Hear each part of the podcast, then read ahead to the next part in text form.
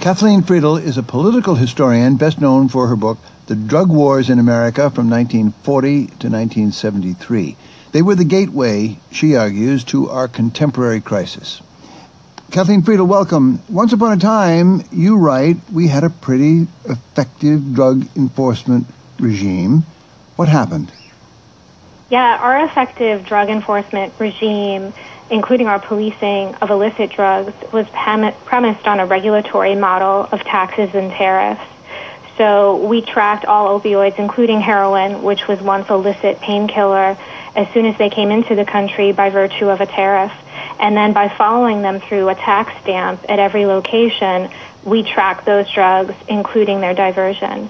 But in the 1940s and in the 1950s, the Bureau of Narcotic, Narcotics and Drugs, which is the predecessor to the Drug Enforcement Agency, landed on this great idea, um, and great idea there is in quotes, to actually prohibit heroin because there was such a problem with diversion of the drug.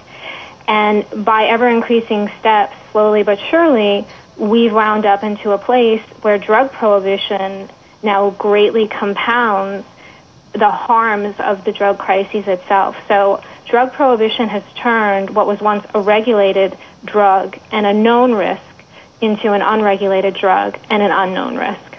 In the 80s, Kathleen, and we remember it, uh, suddenly pain doctors appeared and pain medications galore. And without warning, I mean, without warning of addiction. Um, how did this happen?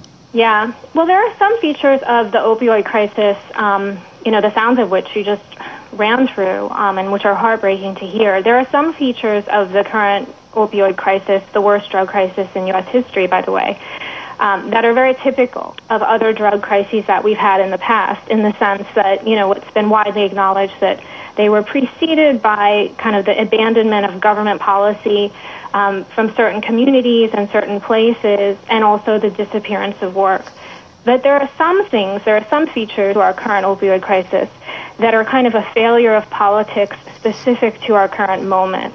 And in particular, there are two things drug prohibition, which we just ran through, and the second one is global neoliberalism. And that neoliberalism is typically characterized by three things. One is deregulation. The second is austerity, which usually involves the privatization of some government functions. And then the third is unrestrained free trade. Remarkably, mm.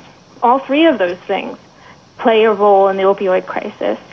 And in particular, what you were just mentioning, the kind of mass marketing of pain pills has a lot to do with the transformation of the institutional culture of the Food and Drug Administration as a result of deregulation and privatization.